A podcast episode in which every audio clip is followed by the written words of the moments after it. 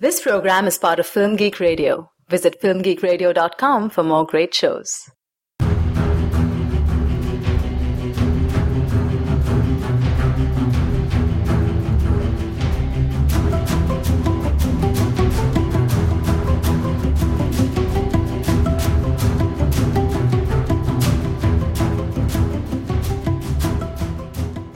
Hey Gumshoes, welcome to episode number 14 of Detect This on Film Geek Radio. This is our podcast devoted exclusively to the HBO series True Detective. I'm Andrew Johnson and I'm joined by my fellow detective Charlie Nash. Hey, Andrew. How you doing, Charlie? Uh, Andrew, I just had the strangest dream. A Conway Twitty impersonator was in a bar I was at, and he was singing "The Rose" by Bette Midler. And then, uh, before I knew it, I woke up in a puddle of my own urine, and I had been shot by rubber bullets. No way! I had the exact same dream. I had no idea you were a big Conway Twitty fan. Oh my god, Andrew! what are the odds? I have at least one Conway Twitty dream every week. really? Yeah, I just I just love the guy so much. I totally knew who he was when I saw him on True Detective. I did not think he was Elvis. Not at all. I think he was Elvis. Andrew, why would you think such a ridiculous, silly thing? Oh, as always, our listeners can email the show at detectthis at filmgeekradio.com or leave us a voicemail by calling 336-793-2509. Be sure to subscribe to Detect This on iTunes and Stitcher, and if you leave us a positive iTunes review, we will make you an honorary member of the Detect This team. We've got a, few honorary members to induct this week before we really dive into things. Uh, we got an iTunes review from Who Who, who says, Cool podcast. They're getting better and better at podcasting for this show thanks, I think. Hoo hoo. I mean, it's better to go upward than downward, and yeah, th- thanks, man. Much appreciated. You know what? I've decided uh, that Hoo Hoo is going to be our honorary dentist. Because, you know, after what happened to Danny Santos this week, we might need some dental work. yeah, I, I agree. Some new grills. Maybe we could replace the fuck you with something, I don't know, even more vulgar. Or, you know, something that's positive. Like grateful for teeth or something. you know. Uh, we got another review from Sarah Dims, who writes, Great commentary on True Detective, love the analysis, and I think I would basically be completely confused about this season of True Detective without them. They work in humor well for talking about a dark show. Thanks, Sarah Dims. I think that I would be confused too if I didn't watch each episode more than once. Same here. I had to watch this episode twice. I'm still probably, I still think I'm probably confused about some, a few things that we'll get into. I've also started just watching the episode with the captions on. I did the same thing. Well, I, I don't watch the episode with the captions on, but there were times I had to rewind it, and if I rewound it more than once and still couldn't hear what they were saying, I did have to turn the captions on. Yeah, it's actually a big help for a lot of Nic Pizzolatto's writing if you could actually read what they're saying. Yeah. uh, but thanks, Sarah Dims. I think we're going to make you our honorary arsonist for when we just need something to burn. when we just have property that we need to destroy via fire. yes, yes. And finally, we got a review from Inti Meso, who writes, The best podcast I have found in discussing True Detective, a well thought and professional discussion of the characters, plot, and minutia of each episode. I can't wait for the next one. Aw, shucks. Thank you very much. Thank you so much, everyone. Andrew, I feel so, I feel so loved. Yeah, This is so wonderful. I could not be more grateful for all the support we've received over the past few weeks. Yeah, and you know what? I've I thought about it, Charlie, and I realized that Inti Mesa would make our perfect honorary pool cleaner because you never know when a topless woman's going to randomly fall into your swimming pool, and you need to make sure that it's clean. I mean, we already struggle so much with the leaves and, you know, uh, everything falling in. You know, like topless women, Andrew, I mean, just, that crosses a line. All right. Well, uh, let's dive into the show. Today we're going to be discussing season two, episode three of True Detective. The episode is titled Maybe Tomorrow, and it was written by Nic Pizzolatto and directed by Janus Metz. As a reminder, this is not a spoiler-free podcast, so if you haven't seen the episode, you should go watch it and then come back and listen, because we will be getting into a lot of detail about what happened on this episode of the show. But before we but before we begin, Charlie, why don't you go ahead and remind us what happened this week? Ray awakens to discover that he was shot with rubber pellets, like the kind that are used by riot police. Annie and Paul meet the mayor's wife, Veronica, and his playboy son, who is a specialty event planner. Frank has trouble performing sexually and resorts to violence when one of his henchmen turns up dead. Ray and Annie visit a movie set and eventually wind up in a foot chase with a masked suspect. All right, Charlie. Overall, what did you think of this episode? It turns out we were right last week, and they waste no time letting us know that Ray is indeed alive. Were you disappointed by that? I was not disappointed that he was alive. I was disappointed by the way it was handled. And to be honest, that's how I felt about a lot of this episode, Andrew. I know I was a bit more positive last week with the second episode, but this episode really frustrated me. And by the time we had realized that he was alive, it felt like it was for nothing more than Nic Pizzolatto basically pulling a big gotcha moment. And like it was just meant for shock value. And it left a sour taste in my mouth that kind of lingered for the rest of the episode for me. And I know I'm going to sound so repetitive here, Andrew, but once again, so much exposition, so much going on, yet I feel like barely anything happens. I agree with you in the sense that it seemed like not a lot happened this episode, Charlie. I did find it a little bit easier to follow than the first two episodes. And I think that the, uh, the big takeaway we're supposed to get from this episode is that there are these crazy sex parties going on. So many sex parties. I mean, I know yes. it's LA, but this is kind of insane. right, but apparently Casper was involved uh, with these sex parties, and the woman Tasha that he had been hanging out with uh, was involved in, in them as well. And he used to go to these events with uh, the director of the film. And it's possible that you know, the mayor's son may have helped organize this because he says that he's a specialty event planner who does all kinds of things. So uh, I think that these these sex parties might be the key to understanding what's really going on here. Yeah, and they're so I mean, the sex details are just insane at this point, Andrew. I mean, by next week, I nearly expect them to be like, um, uh, Casper was also into incest. He fooled around with his sister, uh, every couple of weeks. And, uh, he also has a barn in upstate New York with award-winning, prestigious, uh, farm animals that he occasionally has sex with as well. Like, it might as well go into incest and bestiality at this point. It's so insane. And I can't believe I'm going to use this pun, but the way they treated Ray's Resurrection was such a cheap cop out, like the cheapest cop out I've seen any show use at all this year.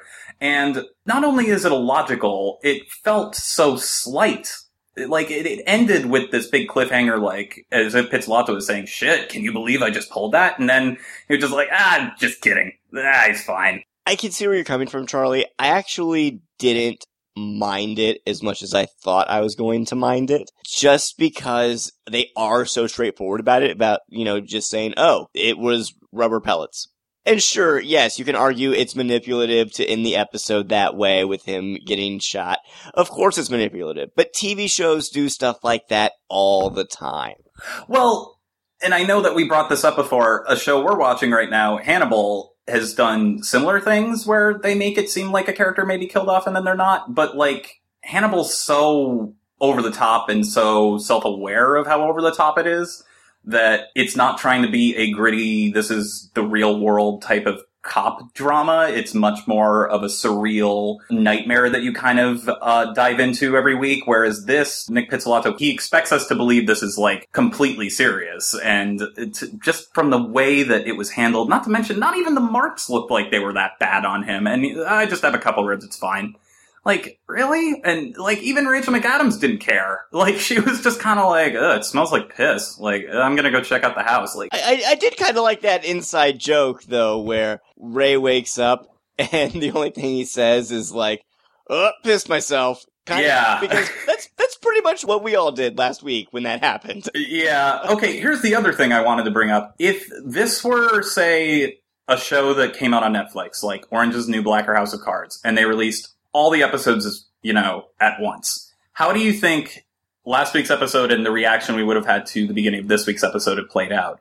Because I feel like this was very much meant to be a cliffhanger because they knew it would be on a weekly basis and it felt like Nic Pizzolatto didn't know how to end the episode last week now, so he's just like, oh, I know what'll get everyone to flip out. If I show Colin Farrell getting shot, everyone will think he's dead but he'll be fine in the next episode. And you know what? He'll, he'll just have a few cracked ribs, and then uh, so what? He's he, can still do his job. Like it just didn't feel sincere.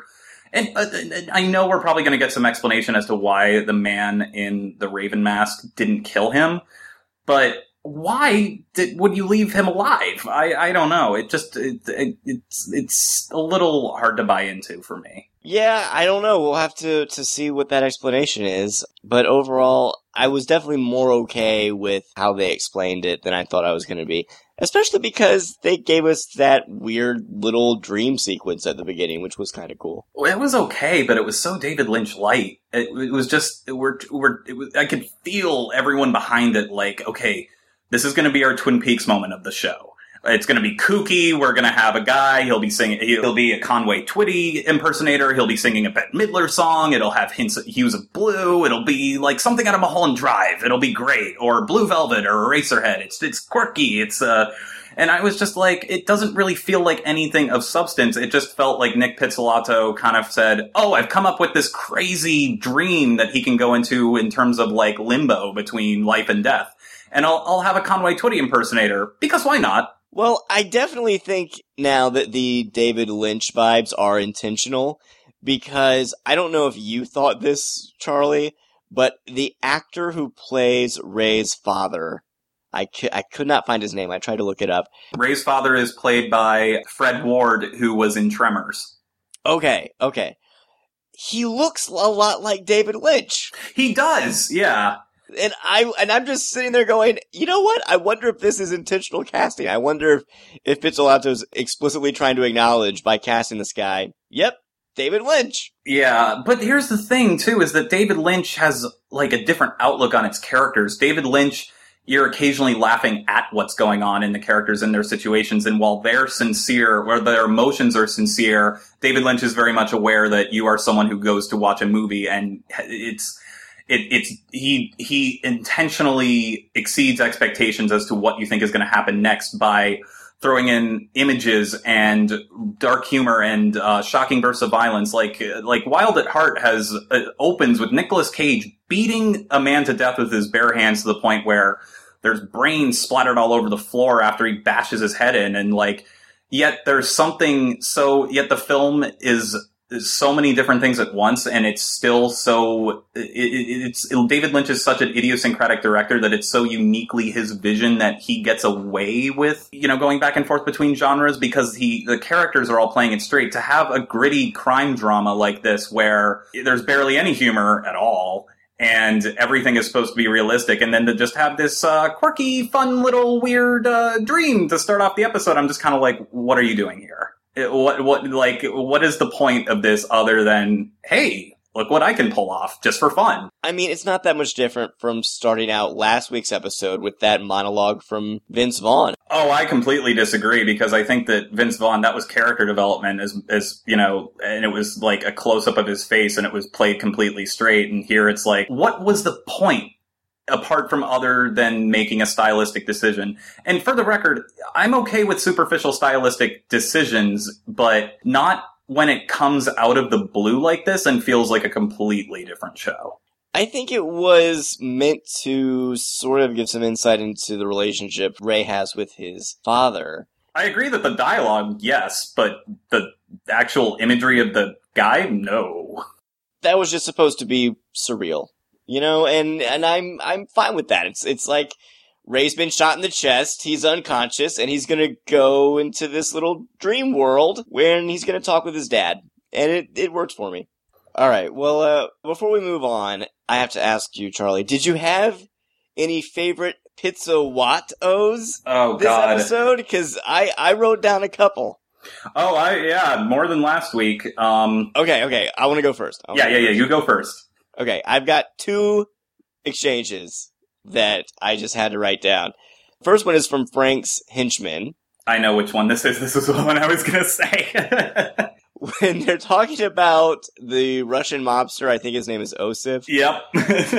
And this act, the actor playing this henchman, I can't decide if this is the worst performance I've ever seen on True Detective or the best performance I've ever seen on True Detective because he was so awkward as he said this line. It was almost like the actor was like, what do you mean I have to say this? Yeah, I- uh, Is- yeah. Is my character high? yeah. I think I'm gonna play this like I'm high. Yeah, like how many how many joints did you smoke while writing this scene, Pizzolatto? Yeah, and he, I agree with you. He had a rea- he gave a delivery like, I guess I'm just going to say this. I'm just going to pretend that my character knows what this phrase means. Sure. Frank asks him what he thinks of, of Osip and whether he thinks Osip could have killed Casper, and he responds, He looks half anaconda and half great white.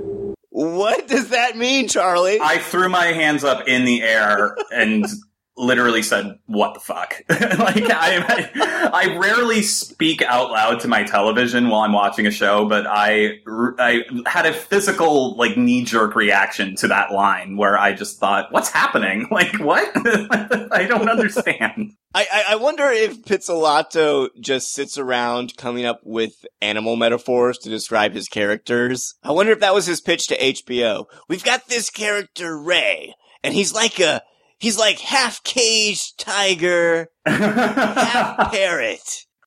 And then we got Frank. You see, he's half chimpanzee, which is why his last name is Semyon.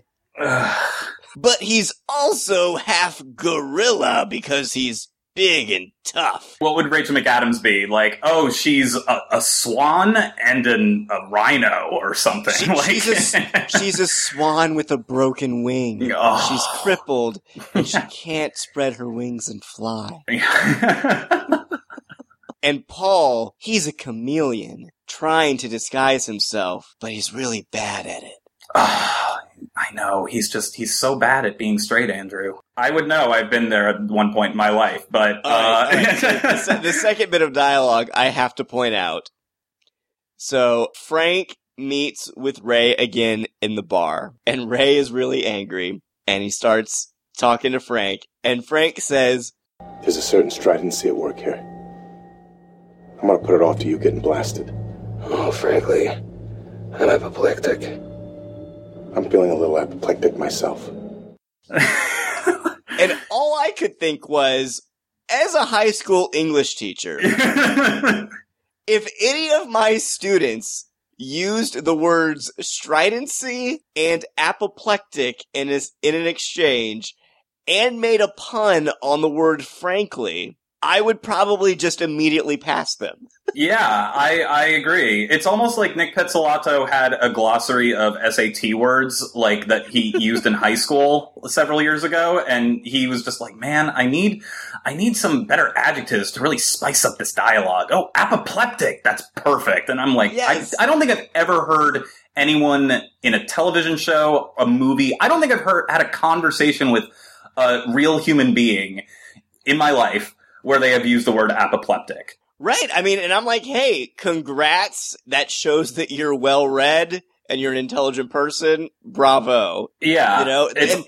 look we make fun of this charlie i don't dislike it because i i do think that pizzolatto is trying to craft this interesting blend between realism and kind of cartoonish pulp and some of the dialogue i think definitely tends to uh fall on the side of the latter but a few of these lines I just thought were, you know, being pushed a little bit too far. Yeah, well, it's it, again the dialogue is either murky exposition or exposition so blunt you can practically feel yourself bleeding from a head wound. It's being hammered into your face so hard, and that's the thing where I agree that he's trying to make it sort of pulpy, but at the same time, I feel like pulp doesn't take itself this seriously or aim for the dramatic highs that it's aiming for when it gets dramatic.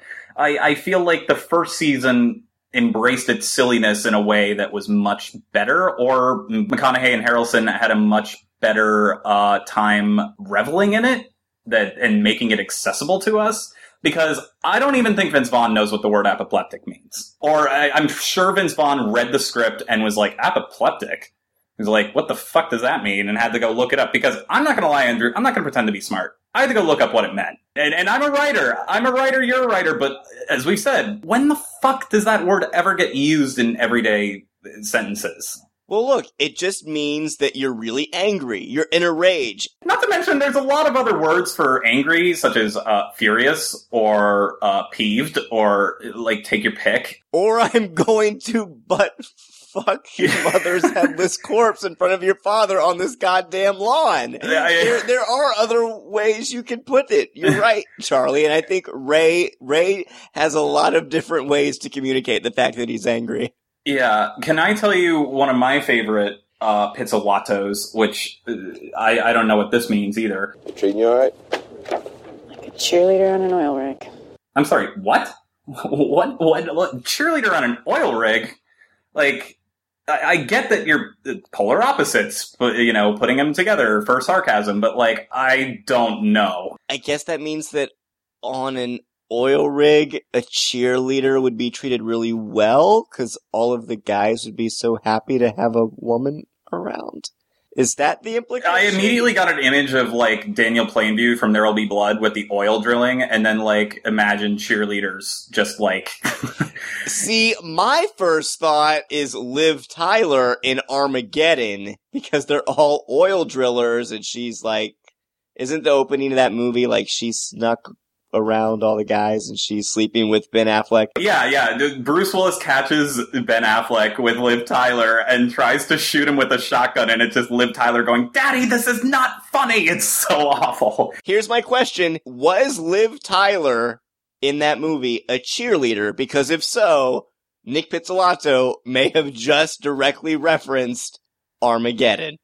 Oh God! I mean, it, she was a she had all of the uh, personality. Her character had all the depth of an airheaded cheerleader in most movies and TV shows because she basically existed there to look pretty, and so Ben Affleck could stick animal crackers down her underwear while uh, "I Don't Want to Miss a Thing," which is sung by her father, is playing in the background, which is one of the most disgustingly creepy things I've ever seen on film.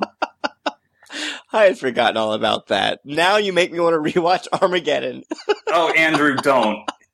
You'll have a migraine for weeks. oh, okay. Well, were there any other pizzawatos that you found? Um, this isn't so much a pizzawato so much as is that an attempt at humor, which is Taylor Kitsch looks over at Rachel McAdams and goes, "Is that a fucking e-cigarette?" And all I could think of was, "Is that a fucking joke?" I actually kind of liked that because because now this is the second time that someone has commented on her e-cigarette, and I wonder if that's just going to be a recurring thing throughout the series. Like, man, I can't believe this woman is smoking an e-cigarette. But what does that tell us about her character? What would make a difference about it? You know, okay, so she smokes an e-cigarette. What is the difference between her smoking an e-cigarette and regular cigarettes? She's still smoking. It doesn't really say anything about her, other than she's, you know, she's different than the other cops because she's a woman and she's tough and she's tougher than most women these days. And the, way that they're depicted on screen and media, and she has an e-cigarette, which means she's hip. Like, uh, But it's healthier, Charlie, because she needs to be in good shape for when she has to use those knives. I guess so, but you're still smoking, Andrew. I mean, like, if she had an e-cigarette that was, or an e-cigarette or vaporizer, I guess, with weed, that would be one thing, but she's still smoking, like, I don't care, like, how much healthier is an e-cigarette compared to a real cigarette? I'm sure we're gonna get a lot of comments that were like, you idiot, it's so much healthier, but it's like Nic Pizzolatto's trying to be hip and he's just kind of like, oh, instead of actual cigarettes, she'll smoke an e-cigarette and that'll make her distinctive. And I'm just like, that doesn't do anything. Like she's still smoking. I I don't know. All right. Well, speaking of Paul, let's, let's segue into his storyline this episode because uh, we did have some interesting scenes with him. Okay, first of all, he and Annie go to the mayor's house. Yeah, with the Russian mail order bride, or basically it seemed like that, who smokes weed right in front of him as soon as she lets him into their house. But she has she has eye problems, Charlie. Oh, that makes all the difference then. Yeah, And she also had that ridiculous Russian accent that was like, "Who are you?" Like, I, I that was terrible. But like, part of me almost wanted to start the show with that accent, Andrew, because it was just so. I mean, maybe I shouldn't make fun of it. Do you think that actress was Russian? I don't know. I, I don't know. I was trying to figure out though, Charlie, what is the point of this scene? And the way I I figure it, it seems like there are only two really important things that we get from from this scene. We we get that the mayor has a daughter who's apparently kind of traumatized and doesn't really want to see anybody. And we get that his son, who we had heard in the previous episode at one point had a serious coke problem. Apparently he does specialty events and, and organizes them. Whatever that means. Well, I think it's clear that he's probably involved in whatever strange sex party events that, you know, are, are going on around town. I mean, I figured, but that's just so vague that I was kind of like, wouldn't you want to get a little more info on that, guys? Like, if, I, if someone just said, I do special event parties when I was interviewing them, or when I was like questioning them, I would be like, you need to be more specific than that, brother. Like, I, I also found it interesting that he he uses all these different accents, and it seems like he he's used to playing these different characters, and I think it's it's kind of intriguing that this is there's this recurring theme running throughout this season of this idea of masks and disguises and who people think you are versus who you really are and trying to hide your true self. And that seems to be uh, one of the main themes running through this season that wasn't explored quite as much last season. yeah, and uh, he calls Rachel McAdams a racist uh, for asking about the accents. And if there's another thing I got from that scene, it's that Taylor Kitsch is much more respected because he's a man, and Rachel McAdams gets the shaft a lot of the time because she's a woman, and uh, people think they can just walk all over her based on her gender. Because the woman who is topless, who falls into the pool from the roof, and seems to be totally fine about that, despite the fact that the guy pushes her from the roof of the house or balcony to the pool and he says, stay down, bitch, or something generic and sexist like that. And then she's just like, oh, you, like, she's just does not care. And then eyes Taylor Kitsch, like, you're cute. And he's just kind of like, no thanks. And then uh, Rachel McAdams gets the door shut on her by someone else in the house. He walks all over her, claiming that she, you know, I don't know if he was being serious or just trying to humiliate her by saying that she was being racist based on the accent but it's clear that she is not well regarded based on her gender in this occupation. Another thing about that too, the word cunt was used about four or five times, like, I mean, not literally four or five times, maybe three times tops, but it's a word that, you know, Andrew, I'm not gonna lie, based on previous podcasts in the past, I tend to use vulgar language, but I rarely ever, ever, ever use that word. And it's still the one of the few words in the English language that kind of shocks me or kind of puts me on edge. And the amount of times Rachel McAdams gets called a cunt in this episode was shocking in terms of like, I don't know. It was just really I, it was like we get it, Pizzolatto. The, these characters hate women. Well, I think it's kind of important because, as you pointed out, the mayor's son is acting this way towards her and seems really condescending. And the mayor himself is the guy who calls her a cunt. So it seems like the Chessanis are pretty misogynistic family. And that's just more evidence to think that they're probably involved with these sex parties and whatever strange stuff is going on involving women here. Yeah. Also, one quick detail real uh, before um, we move out of this scene. There were so many pictures of the mayor in his own home. Yes. I don't think I saw a photo that was that didn't include him in it. And is it just me, or did I see one with him and George W. Bush? Oh, you did. That's how you know that the Chessanis are bad people, okay? Because they got a picture with George W. Bush, And they're in California. They're in California and they support George Bush, okay? Yeah. That's that's how you know something fishy's going on with them. I've never met one person from California who liked George Bush, Andrew. The only people who do are corrupt, apparently. So- Moving on, Paul meets an old war buddy named Miguel, played by uh, Gabriel Luna. And I thought that this scene was really interesting because I interpreted it multiple ways both times I saw it. The first time I saw it, they, they're talking about the support group that they're in. Mhm. And I just assumed, oh, they're talking about a support group for veterans. About some, some, you know, that some horrible things must have happened to them while they were overseas. And, you know, they were, they're traumatized. However, the second time I watched it, I realized that immediately after that scene, they're walking around outside and they're talking about how they kind of miss it overseas. How, how that was like a positive experience. And so I'm wondering if maybe in that first bit, when they're talking about the support group, are they talking about maybe victims of sexual abuse? Mhm. Because Paul, we think, might have been molested by his mother, perhaps. Maybe it's that kind of support group. I don't know. What do you think? I think it's all do you miss it as in they are using that code and twisting their words to Gabriel Luna. I feel like he was kind of using cover up words to really hint at the fact that he's like, hey, we had a thing going. I really miss it. I'm not really talking about the war. Well, that's what he starts to talk about when they're outside. But Mhm. when they're inside and they're just talking about like, hey, have you been going to the meetings and that kind of thing?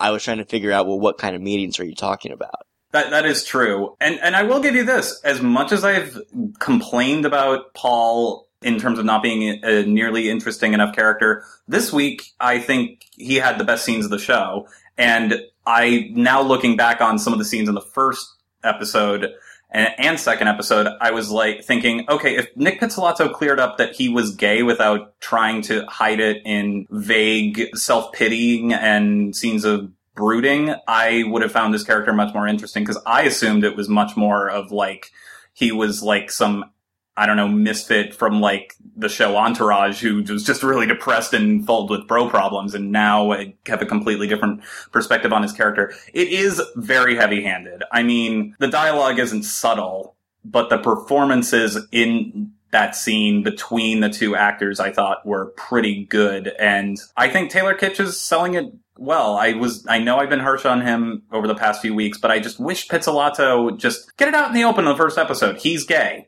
He's Well, I. I don't know if it's necessarily that simple, Charlie. And I think that there are still a few gaps that need to be filled in. For example, I think it's still possible that Paul was abused when he was younger, and then while he was overseas, maybe he revealed that to Miguel, and they they found this thing in common that they had together, and maybe that's what drew them together and, and helped them form this quasi romantic bond. And so maybe that's why Paul is in denial about this whole thing because maybe his his homosexual feelings are kind of related to this acknowledgement of the fact that he was abused. I mean, that is true. I mean, Miguel basically tells him, you know, in the the beginning of the scene, like, you know, you have to be honest about what happened. You have to be open about your past and just make it a part of you and move on. So clearly, something happened to Paul, and we Mhm. don't know if it was just something that happened while he was overseas or if it's something that goes back to his childhood. But I would, I would bet money that it's something to do with his childhood. Yeah, it, it's funny too how many articles I've read and uh, about re- recapping the episodes. I read three articles that made Brokeback Mountain jokes about his character already. like uh, Luna is the Jack to his Ennis or whatever, and like uh, yeah, we get it. Brokeback Mountain's a gay movie and it's big, but like I was amazed. I was like, you know, there's more than one gay movie, guys. But anyway, uh, you know what? I would love Andrew. I would love it if a Taylor Kitsch's character gets his own spin-off, and then that just turns into the third season of Looking. Or if the twist at the end of the season is everyone on True Detective this season is gay. Because they're all having sexual frustration. How amazing would that be if, like, oh, Colin Farrell is actually gay and that's why he's not hooking up with women, and Vince Vaughn is, like, Yeah, he's, I don't know. Sorry, I, I, yeah. I think I've realized that actually I'm bisexual.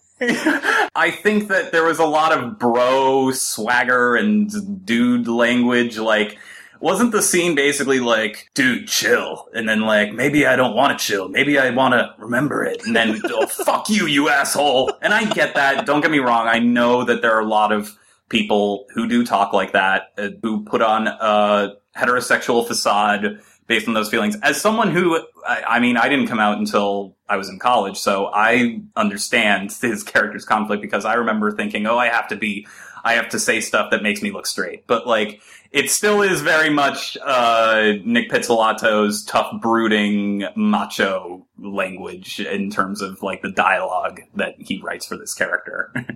I just want to say, Charlie, that I would totally watch a reboot of In Treatment where that is how the therapist and his patients talk to each other. you just really need to open up. No, man, fuck you. No, fuck Mia you. Wasikowska comes in and is like, dude, it's no problem. I just, I swerved in front of the truck, man. I didn't try to kill myself. Chill out, bro. Yeah. Oh man! All right. Yeah, and Well, then, well, and then, yeah, and then, uh, and Gabriel Byrne's like, Sophie, bro, you need to chill the fuck out, man. Like, yeah. yes, it's basically chill, it's chill. Basically, just entourage mixed with in treatment. Oh my god. Okay. Well, speaking of all these sexual hangups, let's talk about Frank because he's having some issues this week, and he had mentioned in the pilot episode that he and his wife are trying to get pregnant, and they're trying this whole in vitro fertilization thing. Well, he he's having trouble performing this episode. What did you think of that whole scene? It, and it's weird that I mentioned that Kelly Reilly reminded me of Amy Adams in The Master uh, a couple episodes ago because I got hints of the horrifying handjob scene that Amy Adams uh, is with uh, gives Philip Seymour Hoffman in The Master with this scene. Although this time uh, I just found it to be kind of like okay, Vince Vaughn has sex problems too and and Kelly Reilly, instead of being kind of menacing and uh, in the way that Amy Adams' character was in that film, was like you know basically giving him a blowjob and understandably getting frustrated because Vince Vaughn's getting a blowjob and then having a temper tantrum like a three year old. Well, I found it interesting that he basically blames her, and he just is kind of like, "Hey, I'm I'm fine. You know, the doctor says my sperm's good. They're moving around. Yeah, and this is another problem that I have though. We don't know anything about Kelly Reilly. And Kelly Reilly is a terrific actress. I mean, she was able to make suicide a part of her character in the movie Calvary last year, and man, and her character managed to crack jokes about it in a way that still felt true without eliminating any of the pain that she's going through. And here, it's just like she's resorting to, she's being forced to resort to being the wife on who's just patting her husband on the back and I don't know, giving him blowjobs and staying up late to have sex with him. I'm like, oh, guys, like maybe she'll come in later, but so far I'm just so uh, disappointed with how underwritten her character is. And it's all about Vince Vaughn's, I have guy problems. You wouldn't understand. You're my wife. You're a woman type of vibe I got from that scene. You know? Well, we'll talk more about Kelly Reilly when we get to the feedback because we got an interesting email about her. Okay. But uh, after this scene with Frank, um, he basically starts to get pretty manipulative and violent. He goes to this uh, construction site and convinces the foreman to pay him, I think it's 25% of whatever money that he makes. And then he gathers all of his old uh, criminal buddies together and he decides to uh, beat up Danny Santos. Yeah, and uh, remove his grill with pliers, which thankfully happens off screen. I mean, I can watch graphic violence, but teeth pulling I get really uh, squeamish about for whatever reason. Well, I did find it interesting that Santos was so basically like in his face and just kind of like, no, we're not going to help you out. Cause it's not like Frank was asking for money and it's not, you know, it's all. No, that whole scene was so awkward. Everyone pulls a gun on him too. I was like, "What's happening?" Like, I don't understand how it's built up to this point. Yeah, all he was doing, he was like, hey, can you guys help me, uh, find out what's going on with this Casper guy and, and who killed him? And they're like, no. That's your business. And I'm Uh, well, I, to, to be fair, I don't think Vince Vaughn was far from humble. Vince Vaughn automatically assumed that it was them. Almost, Well, okay. It almost seemed from like a racial stereotype thing because they say, "Hey, the Mexicans found them. It's probably them. They're Mexican." Like type of vibe that I got from it. And then not only that, but Santos. This is a character who has "fuck you" it grilled into his teeth, and he's he's like, "Oh, oh, you want to fight? You want to fight? Fuck you, man! I'll fight you. Fuck you!" And then like Vince Vaughn, I think, gets punched once. like, like Vince Vaughn is beating the shit out of this guy, and he barely gets a punch in. And it was just so, like, I know he's heavier than Vince Vaughn, but I was still thinking, like, uh, what Vince Vaughn can't take a punch in the face or something. Like, I doubt that his. I know that he's supposed to be tough and whatever, but you know, I expect a guy with such a vulgar phrase on his teeth would be a bit better of a fighter, especially when he has a gang and they all have guns, including shotguns. I'm pretty sure that they. It, was just so weird, Andrew. I just found myself thinking, look, I know that Frank was being kind of arrogant and being kind of condescending, but Mhm. if he asked for a favor, I always thought that the way criminals work is it's like, yeah, I'll do you this favor, and then you're gonna have to do this other crazy favor for me down the road. And that's how it works. You, you, you know, the worst thing you could ever have to do is owe somebody something. But, uh, Mhm. apparently that's not what Santos wants. He doesn't want to have Frank in his debt for whatever reason. He would rather just punch him in the face, or try to, at least. Can we also agree that Frank is by far the most boring character on this show? Because my main problem with the season so far is I could really care less or about some of these people or, or their or their problems at the very least. You know, even if uh, Annie's detective story is a bit generic and bland, I still like Rachel McAdams and her character so different compared to anything on the show so far that I'm still interested in her. And like Frank, whenever a scene with Frank comes on, I kind of just sigh and go, ugh, like I just don't find him interesting at all. He's just, you know, another mobster who lost a ton of money and has to find a way to save his own ass. And it's not done with any sort of flair or apart from some jarring pizzawatos. It's just played completely straight as if it's any other mob movie. And it's nothing against Vince Vaughn. I know a lot of people are saying he's flat. I don't mind his performance. It's just the, the, the plot. Not to mention, his plot continues to get more convoluted. I disagree. I, I think that Frank is a fairly interesting character. I think this week, Frank's storyline felt like it was the weakest because it really wasn't doing anything outside of what we had already seen last week. I mean, last week, Frank realized what was going on with the money and decided to get violent in order to get what he wants. And this episode, he's pretty much just doing the same thing. He's continuing to be violent in order to get what he wants. So Yeah. there wasn't um, any major development with him. Also, bad storytelling from, like, his plot line, I think, is the worst written in terms of you have to keep up with the most convoluted stuff. His, his, his plot line is the most convoluted by far, but like last week I complained about the scene with the two guys rear-ending the guy's car and then pepper spraying him and I had no idea what was going on. This week, someone taps Vince Vaughn on the shoulder and says, Hey, Stan is dead. And I thought, who? Who, who who's Stan? And I'm not gonna lie, Andrew, I'm not gonna pretend that I figured this out. I had to look up online who Stan was, and he was one of the pepper sprayers. And for whatever reason, I just feel like Nic Pizzolatto is not clear enough with defining who all these people that he's associated with are. I, I see. I don't even think that's important though. But but they're trying so hard to make it easy to. I mean, not sure they're trying to make it easy to follow, but they're tr- clearly trying to make it you know coherent. And Look, all you need to know is that Stan was a henchman. And as soon as they said, oh, Stan's dead, I just figured, oh, it's someone that works for them. But clearly, Vince Vaughn cared a lot about Stan because he had the who the fuck would do this to Stan? Who would do this? And I'm just like, I don't know. We don't know Stan. We haven't seen him at all, apart from like one scene where he beat the crap out of somebody. We also don't know. So Stan has his eyes burned out, just like Casper did. Mm-hmm. And it gets to this whole idea of who's the guy in the bird mask? Why did he or she not kill Ray? And what's their what's their whole goal? And I think it's possible, Charlie, that maybe the person in the bird mask what if this is not someone who's involved in the crazy sex ring or the uh this this possible snuff films that were being taped at Casper's house? What if this is someone who was abused and now is out for revenge?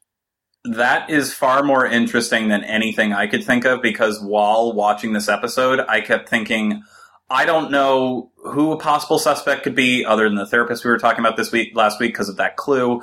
Nor do I know anything about these people. And to be honest, Andrew, nothing is more frustrating in a noir type story for me than to hyper focus on four characters and have, at this point, three hours of footage where it's exposition on top of exposition on top of exposition with like a few inciting events that cause for brief spurts of action. And then to pull a bunch of side characters off from the side and say, well, it's actually this person who did this, even though we spent no time developing who they were as a person, or even, you know, we just mildly referred to them it, through uh, chit chat.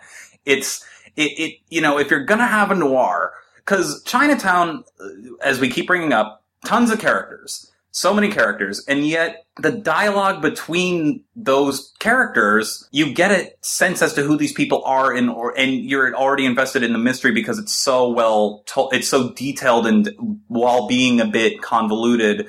You're going through Jack Nicholson's shoes, so you're going with his pers- through his perspective, solving the case. So your views on the character are reflective of his views of the certain character. Here, people come in, characters come in and out out of nowhere. Sometimes I don't know if I've seen them before. Sometimes I don't know if they've been in the show the whole time. I don't know if, uh, like, I don't know any of their names.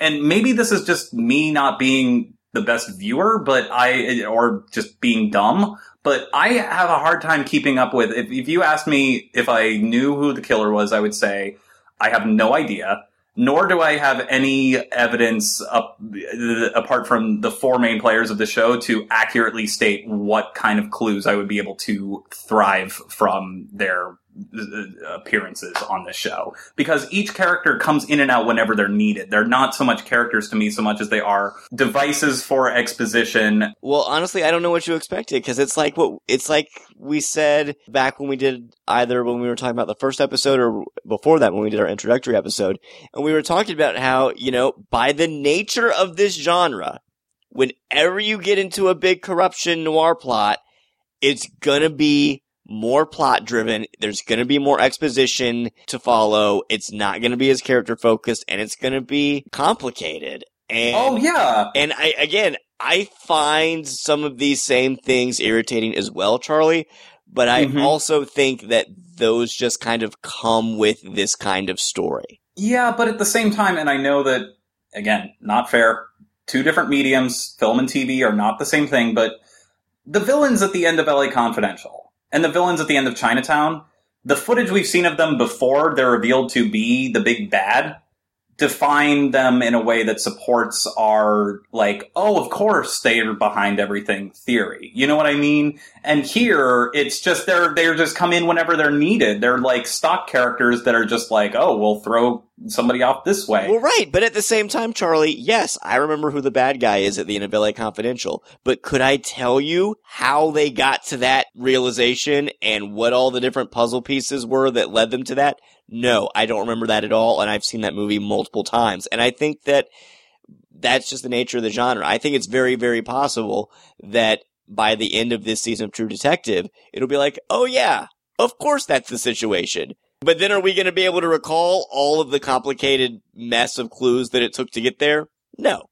But LA Confidential is a two and a half hour movie. Uh, uh, True Detective season two is now exceeded this and i know i know it's not fair but here i don't know i keep forgetting who's connected especially with frank's storyline side characters come in and out and i don't know any of their names i don't know what their personalities are i just know they work for frank and you know that's fine you, know like uh, true detective last season had characters coming in and out of nowhere but it was much more distinctive or the writing was better. I don't know. It's just, I, I, there's no hook for me to keep, there's no gears.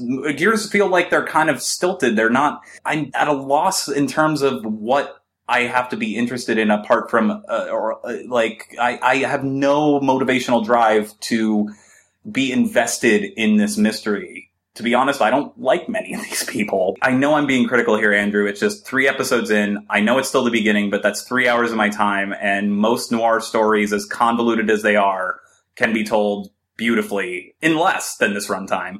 And I, I hope I'm not being too harsh, but that's just the way I feel right now. Well, here's my theory, Charlie.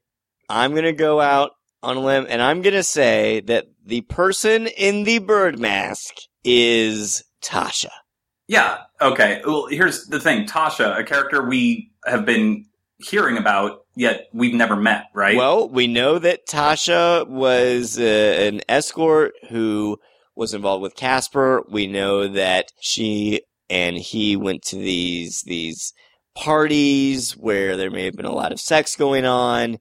I think it's possible that something happened at one of these parties and Tasha was just kind of like, you know what? I've had it and I'm out for revenge. Now, I don't know how Tasha is connected to Frank unless she's connected to Frank because he used to own that club, Lux Infinitum, where a lot of the escorts that Casper liked to pick up, you know, that's where they were.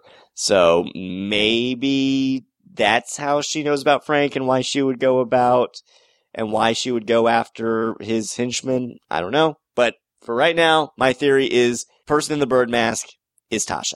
I can I can go with that. My first thought was why is that guy who v- meets up with Vince Vaughn towards the end of the episode say uh, hesitate and say, "Oh, my phone died," and he goes, "Am I a teenage girl?" Like that was like, okay, that's suspicious, but that could also be a red herring. I'm still going with the therapist. I mean, we didn't see him this week, but that's what I'm going with. Also, speaking of things we didn't spend time on this week, apparently Annie's not looking for that girl anymore, or uh, just did not care to look for her this week. No, her partner is. While she's doing this, I think her her partner back at the station is mainly working on that.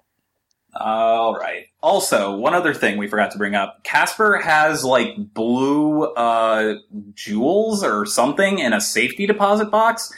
Why couldn't we have gotten that before? Because to bring it up now on top of everything else, it's like juggling a bunch of things all at once and it's kind of making my head spin with all these names and locations and this is a genre where I feel like there's so much to keep up with yet so little personality. It's just I guess that's what it is, Andrew, is that we're passing in between directors. We didn't even really talk about the fact that Justin Lin isn't really directing this episode, but for all I knew, they could have might as well been him because here during the chase scene in particular, it wasn't badly filmed, but it really made me miss how Fukunaga was able to do that amazing one track. And I know that's sort of unfair. Not everything's going to be done in one take. It's not all gimmick, but you know, that one shot, uh, that one extended shot through the raid made me, it was electrifying and to just have a sort of bland chase scene after a car gets set on fire where it's just cutting and then Rachel McAdams is just yelling typical cop phrases like, stop, motherfucker! Like, it, it just, I, uh, I, it, it just feels like it feels so familiar to me. Firstly, I think the diamonds, my prediction with the diamonds is that they're somehow connected to the land. Yeah, okay, I buy that. I think the only options we have is that either those diamonds were given to Casper by an important female companion, or that they're somehow related to this big land deal going on because of the railway and catalyst and maybe there's secretly some like diamond deposits on this land or something i don't know Sure, I guess. i don't know Your guess is as good as mine, Andrew. and in regards to the direction i could tell immediately that this was not directed by justin lin as soon as we started out with that crazy dream sequence Okay, that, yes. Anything apart from that, though? I will give you that dream sequence. It was very un-Justin Lin, that dream sequence, but that was, again, The only it was it, it's just shot like and there's nothing wrong with this. I mean, you know, my favorite TV shows switch directors and writers all the time. But it's not like I'm watching Breaking Bad going, "Oh, if it isn't directed by Rian Johnson, I'm not interested." But at the same time to have to go from one season where it was all Cary Fukunaga's vision with Nic Pizzolatto's writing to somewhat more tame, not nearly as stylized, more just kind of straightforward uh, visual approach to storytelling. It did it, it did make me yearn for Fukunaga's touch. Well, you mentioned that you had an issue with the, the chase sequence. It didn't bother me that much. I do think that Justin Lin probably would have directed that foot chase in a much different way. Janus Metz, his background is mainly in documentary. I think you could definitely tell, especially in that chase sequence, that he's a guy that's comfortable getting down on the ground using handheld shaky cam. And that chase scene to me definitely felt more in the vein of a documentary, I guess, than in like a really intricately choreographed chase scene like you would normally see in a narrative film. Yeah, and it wouldn't have bothered me as much had season one been so uh, exuberantly uh, full of filmmaking energy in terms of the technical qualities of you know what I mean? Like if it would not have bothered me had we not seen chase sequences done by Fukunaga. Well right, and again, just to play devil's advocate, I think that it's possible Pizzolatto really doesn't want that kind of visual flair this season just because he wants this season to be focused more on the story and the plot and the writing and this kind of gritty, dour, murky kind of atmosphere that more spectacular cinematography might distract from. I, I agree with that. And um, I know we're kind of jumping all over the place here, and I'm sorry that we're kind of doing it out of chronological order for this episode, but can we, speaking of Cary Fukunaga, go to the scene at the movie set? Yes, I was actually just gonna bring that up. So they go to the movie set, and the director here is kind of a jerk, and definitely looks like Cary Fukunaga and I really felt like Pizzolatto was taking a jab there. Yeah, I mean, I don't want to say. I don't know. I don't want to say he looked like Cary Fukunaga, but he was Asian, which Cary Fukunaga is Asian. So well, like, also, and he had his hair back in a in a little yeah. little bun, and I kind of I feel like I've seen interviews with Fukunaga where he had his hair like that, and I don't know. I just was sitting there going, "Wow, Nic Pizzolatto, you really know how to hold a grudge." Yeah, but like that's another thing that bothered me is I'm kind of like, don't shit all over what made the first season great. Like, like, and not to mention the first thing we hear out of his mouth is cut. Ah, fuck it. Check the gate. And I'm just like, I doubt that Nic, I doubt that Cary Fukunaga directed like that. Well, look, even if it, even if it was, and look, there have been reports that Fukunaga and Pizzolatto did not get along during mm-hmm. during season one of True Detective, and there was some tension on set. Even so, I believe Fukunaga is still an executive producer for season two. Yeah, that's a good point. you, you, don't you don't throw him under the bus like that. You don't. Yeah. You don't. You keep all that stuff behind the scenes. Okay, you don't air your dirty laundry in public. Part of me wonders if he watched this week's episode and then he got to that scene and he's like, "Wait, hold on, what?" I'm sure he knew about it, but hey, he's he's getting paid for it, so. Yeah, um, that's the other thing. That car that was set on fire that was rented from the, the set, that was the car that Casper was in, right? Because even Rachel McAdams says at one point, "Is that the same car when it's set on fire?" You know, I hadn't even thought about that. Yeah, I figured it was the car stolen from the set, but I guess you're right that the car stolen from the set could be the car that was used to transport the body. That's what I thought. I mean, it's just a guess, but because the car wasn't left at the crime scene, was it?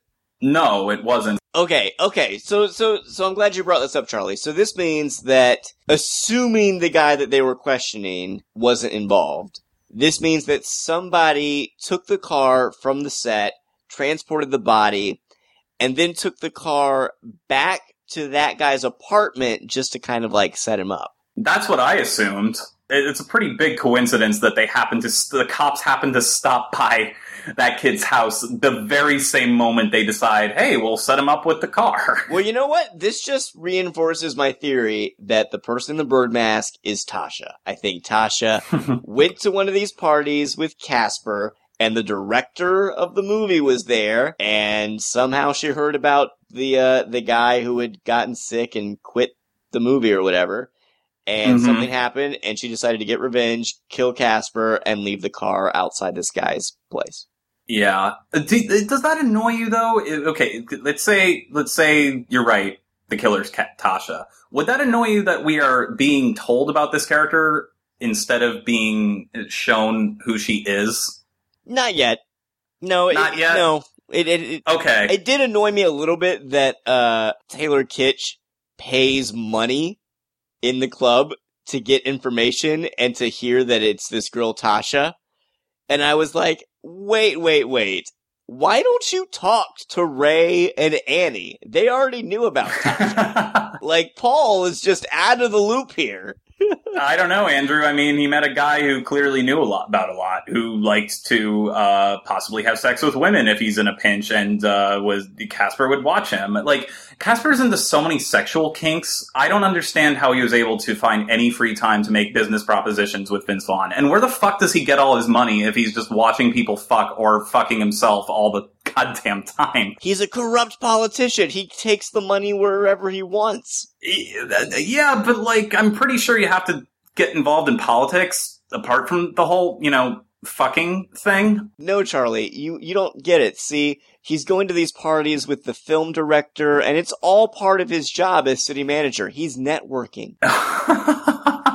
he has all of his uh, sex party uh, information on LinkedIn. Yeah, Yes, he, with a re- with a resume and everything. Look, yeah. why why commit to either business or pleasure when you can have both? Clearly, I'm living my life wrong, Andrew. but yeah, like just just the way that I don't know. It just this episode felt so disjointed. Maybe because we're still adding new layers to a ton of information we already know about.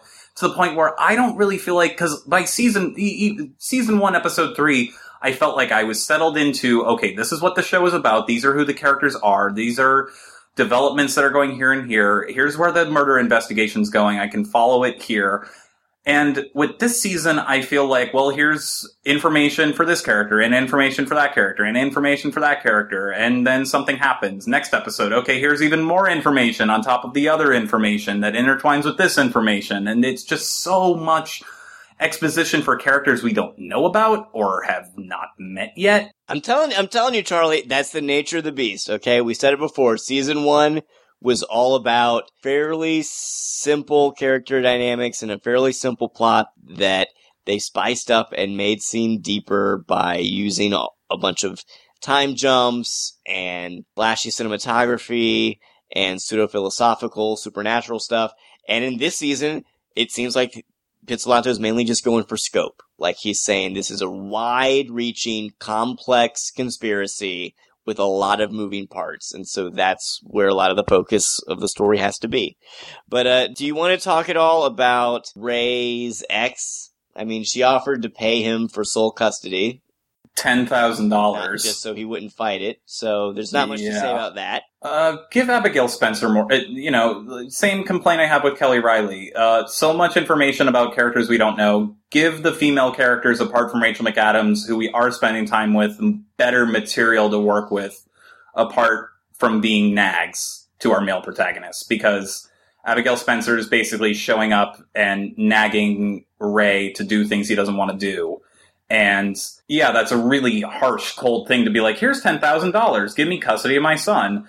But, you know, we don't really know anything about her, and then Kelly Reilly's just nagging about the blowjob. Uh, uh, like, these are such good actresses, Andrew. Give them better, more fleshed out characters, and not just show up for one scene to be contrivances. Don't you feel like some of these supporting female characters are still being underwritten? Well, sure. I feel like a lot of the characters are underwritten, but again, that's just be- that's just that's just because again the plot is so far-reaching and wider this season. I'm telling you, Charlie, it's a it's a nature of the beast. Okay, don't hate the player, hate the game. It's the it's the nature of this subgenre. And you know what's interesting too is that you brought up how the first season went back and forth in time, and yet this season is so much more linear, and I'm having such a more difficult time following it. Right. Again, because it, he's just taking the complexity in a new direction. The subgenre, by its nature, requires there to be this big, far-reaching conspiracy with a lot of moving parts that it's, it's hard to follow. It's possible that some of this could could be executed better, but I still think you would have a lot of that just because of the genre that they've chosen to play in this season. I guess so, but really, like, okay, Vince Vaughn ripped out the guy's grill.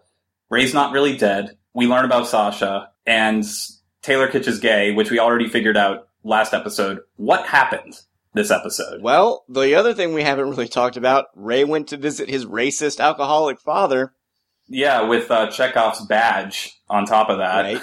That was an interesting scene. Was it though? I mean, like I've seen so many uh, racist father caricature is also something that's just boring me at this point, and I know that's such a cop out to just be like, it's boring, it's not interesting, I'm not captivated. But at the same time, it felt like so many other.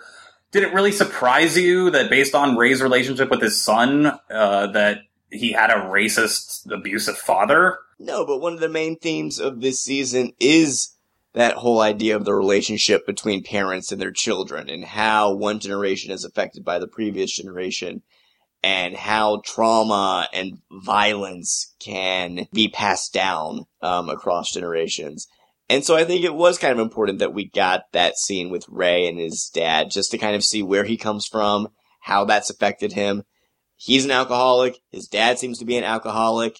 Uh, we don't know if his dad was also corrupt, but we do know that his dad was also a police officer.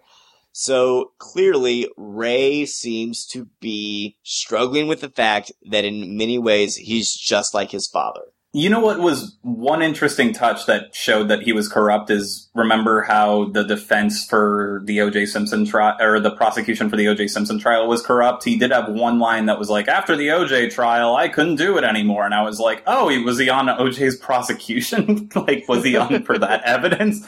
Oh, that's why he's a racist. Okay, like I did think that one line was kind of like, oh, that's a nice little touch." Like he must have been one of the guys who presented that the glove or something. Like I don't know.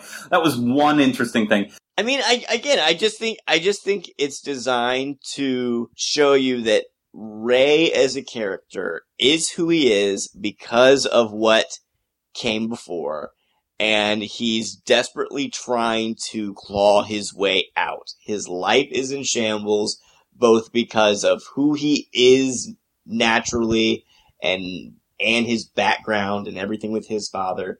And so he's fighting an uphill battle, basically, just trying to change and trying to be a decent human being. And I get that. I do. It's just, I find these characters to be so much more flat than the ones that Harrelson and McConaughey portrayed in the first season. And I know it's not fair to compare. I feel like I've said that so many times this episode alone that it's not fair to do this and it's not fair to do that. And I know it's not technically good criticism for me to say I was bored or I wasn't interested, but it just comes off as very run of the mill noir tropes, run of the mill gangster tropes, run of the mill. Yes, and I again, and Charlie, I'm gonna say it. Chinatown, LA Confidential, the characters are kind of flat. I can totally see where you're coming from, Charlie. I do think that this was a weaker episode overall compared to last week. Mm-hmm. I just think that, again, some of these issues come with the territory that Pizzolatto has chosen to, to explore here. And, um, the conclusion we seem to be dancing around, but not directly stating, is that maybe Pizzolatto is the problem. I feel like he is, and I hate to be that. Jer- I hate to sound like a jerk and call him out on it, but the writing last season was not my favorite aspect of it. I mean, what about you, Andrew? Was it more so the writing, or was it uh, kind of everything else? Well, I think last season the writing was fairly solid, but it, Fukunaga's direction and the editing in particular helped elevate a lot of it.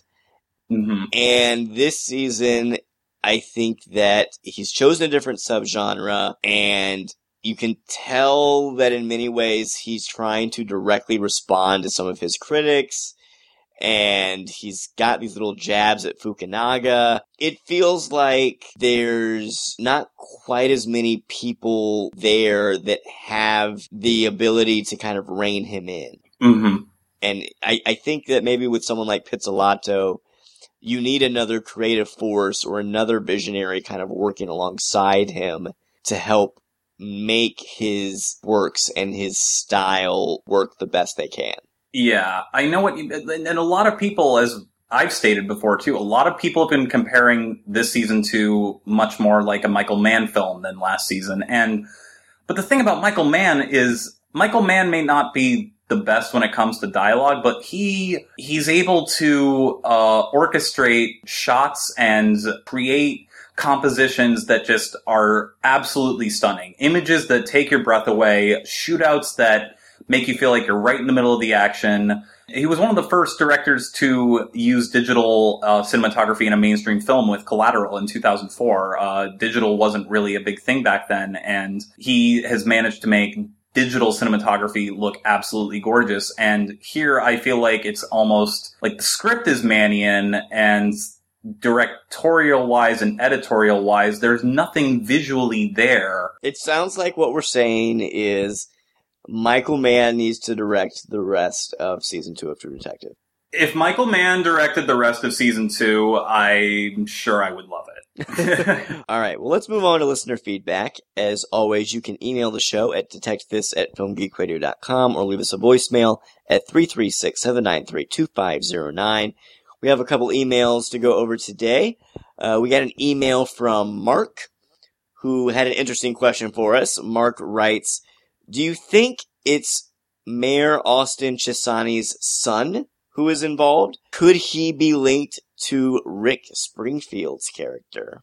I feel like the mayor's son is almost too much of a red herring. Like he's so disgusting and misogynistic and despicable that I feel if he was involved somehow, he would definitely be playing second fiddle to whatever the big bad is. But I wouldn't doubt his involvement. I just do not think that he's the head of this whole crime scheme here. But it, it is a good point. I appreciate the question. Yeah, I'm not sure he's linked to Rick Springfield's character. Unless, no, I don't either. I, I mean, it, it could be an indirect connection. Like, these strange sex party things that are going on could somehow be linked to Annie's father and his organization, which is also linked to Rick Springfield because they know each other. I, but I don't think it's going to be a super direct connection. I don't deny. I, I don't deny the fact that he'll probably come back, considering how prominent of a character the mayor is so far in this story, and that he's clearly rooted deep in whatever involvements Vince Vaughn has with the railway proposition. But he's almost too bad for me to say, yeah, he's the one behind everything. And speaking of Frank, uh, we got an email from Zach all about Frank and Frank's wife, and I think that you'll find this interesting, Charlie. Zach writes, the main thing I think people are missing so far is that something is clearly going on with Frank's wife, Jordan. Vince Vaughn has gotten some flack for his performance. A lot of people are saying he seems flat, bland, asleep, and unconvincing, but Vaughn's performance here makes perfect sense, as does his somewhat sleepy delivery, when you realize that's exactly what it's supposed to look like. He is asleep. Not literally, but in the sense that that means.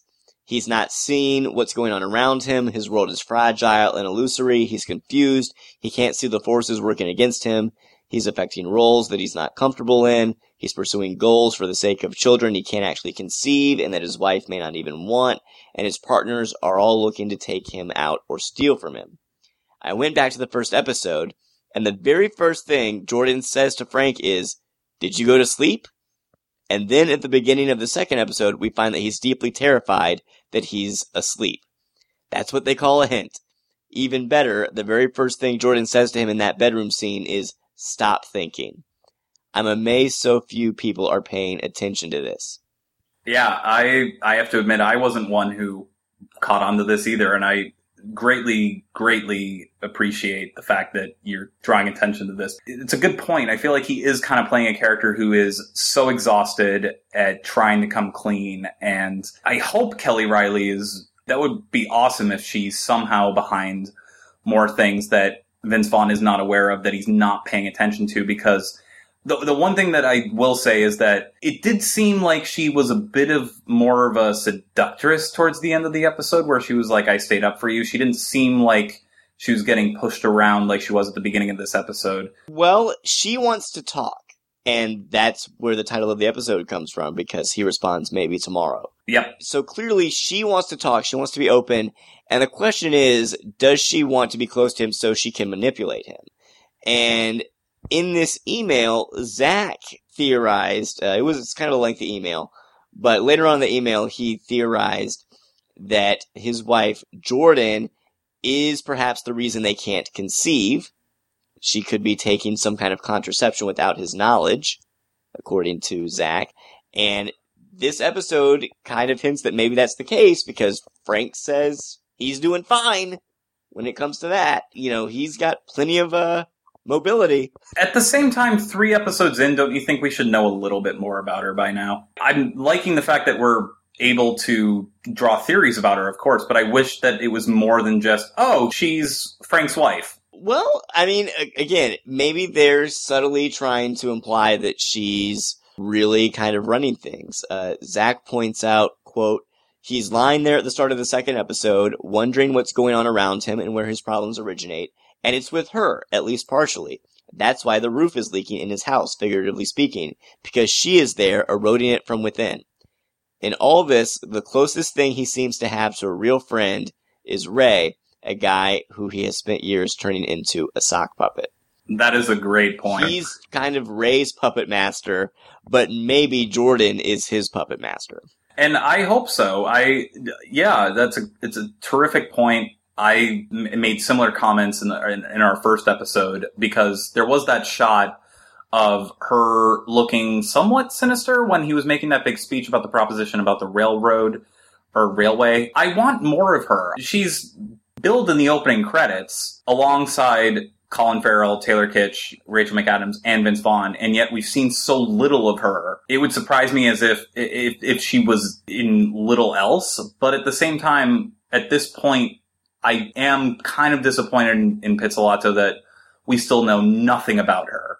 And sure, that leaves interesting theories that we can make up about this with her being a possible puppet master, but I don't even have a hint as to what the motivation for being the puppet master of Frank would be. You know what I mean? because she wants money and power. As she says in the opening episode, you know, she says something like, uh, being rich is better than being the opposite. That is true, but I get it. We all want to be rich and powerful, but have some sort of motivation to or or backstory or something. I don't know. It's so much time developing Vince Vaughn and like no time developing his wife at all. All right. We also got an email from Floyd, and Floyd had a couple of good points to make this week. Uh, he writes, I wonder if that red-headed, red-bearded henchman of Frank's is really who raped Ray's wife. But Frank killed two birds with one stone in having Ray knock off someone that Frank wanted to get rid of, and got Ray in his pocket by making him believe he was giving him the rapist. It's a good point. Yep, that henchman does have red hair. He does have red hair. And he supposedly had phone issues, but who knows what he likes to get out and do on the side. Andrew, who are these people? I don't know anything about them apart from their angst. like, They're criminals and they're lonely. That's all. yeah, they're very lonely. They're very brooding. They drink a lot, and they have problems. Floyd also says Casper had a weakness for the young ones. The mayor has an odd acting, possibly traumatized young daughter. Personally, if someone hurt my daughter, I'd probably burn their eyes out and shoot their junk off. The mayor also approved putting Ray on the case, who by his own admission is no Columbo, and then the mayor essentially told him that solving the case wasn't a priority. Alright, so it seems like Floyd is on the same page as us, Yeah. Charlie, in thinking that the person in the bird mask who killed Casper could be trying to get revenge against the mayor and could be as some sort of traumatized victim.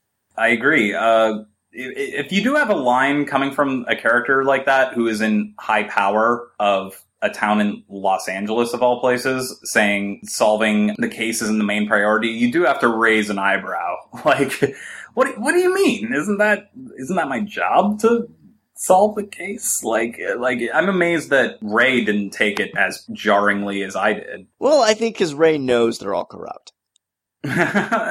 Ray knows they're dirty, and he, I mean, Uh, yeah. he basically told Annie he was like, "Hey, they don't want us to solve this. They shouldn't have put us together if they really wanted to solve this thing."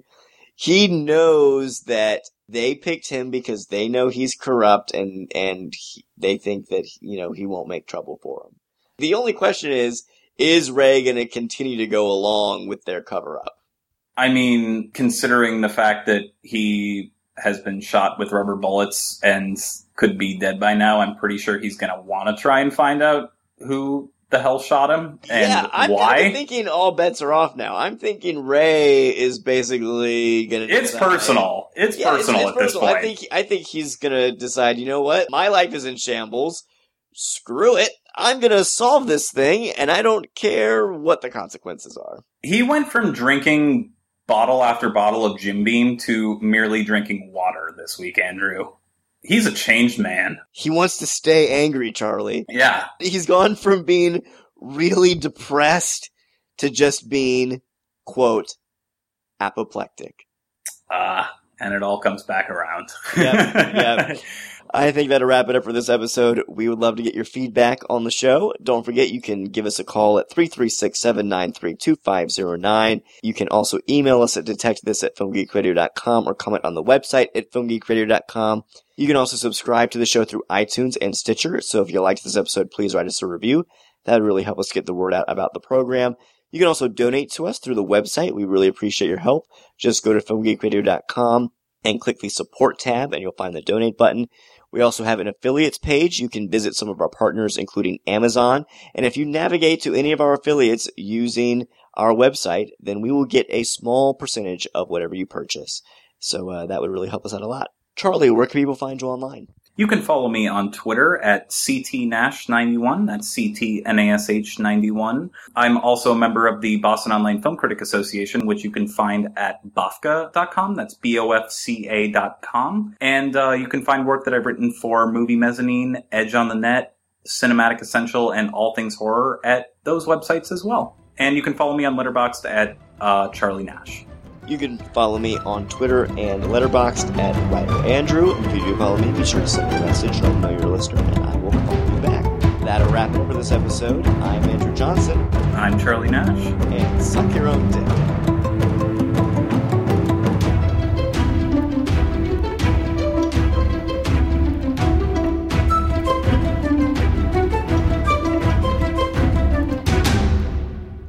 This has been a Film Geek Radio production. Film Geek Radio. Yeah.